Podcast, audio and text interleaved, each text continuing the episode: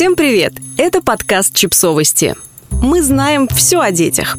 Рубрика «Личные истории. Женская дружба».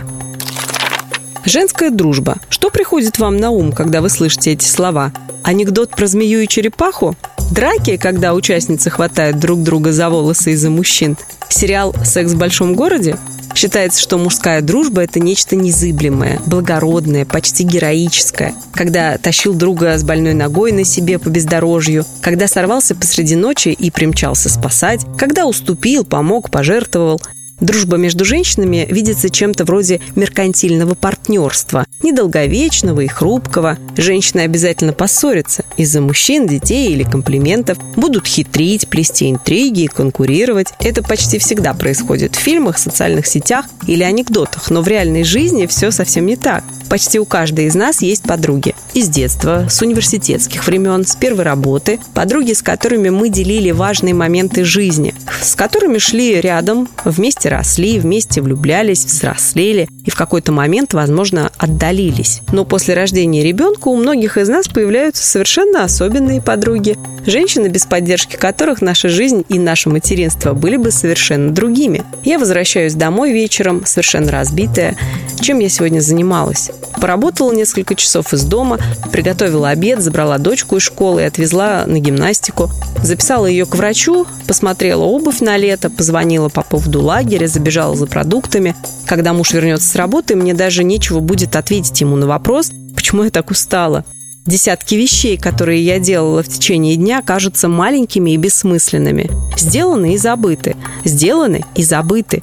Я стою под душем и смываю их. Мысленно одно за другим вычеркиваю дела из списка и тут же заполняю его новыми.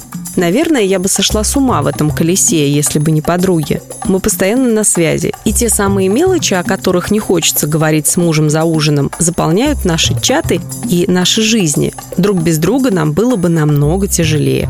Семья, родители, дети – это важно, это главное. Но вся эта машина семейного счастья – большой механизм, который обслуживают маленькие невидимые человечки. Мы выполняем роль этих человечков. Дочь стаптывает ботинки. Какому врачу ее записать? Стоит бросить клич, и вот уже сыпется сообщение с контактами и рекомендациями. Срочная работа, не успеваю забрать ребенка с гимнастики. Я подхвачу на другой стороне телефона. Не героизм, нет. Просто такая же мама, как я. Нужно устроить детский праздник, идеи, телефоны аниматоров, обещание прийти.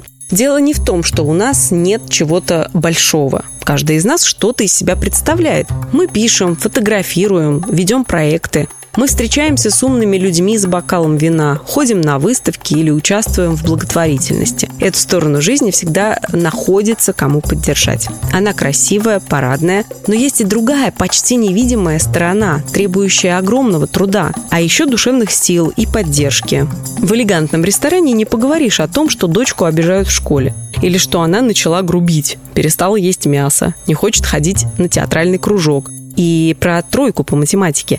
Но все эти мелочи требуют внимания. Все проблемы нуждаются в решении. И тогда за дело берутся маленькие человечки, живущие в каждой маме.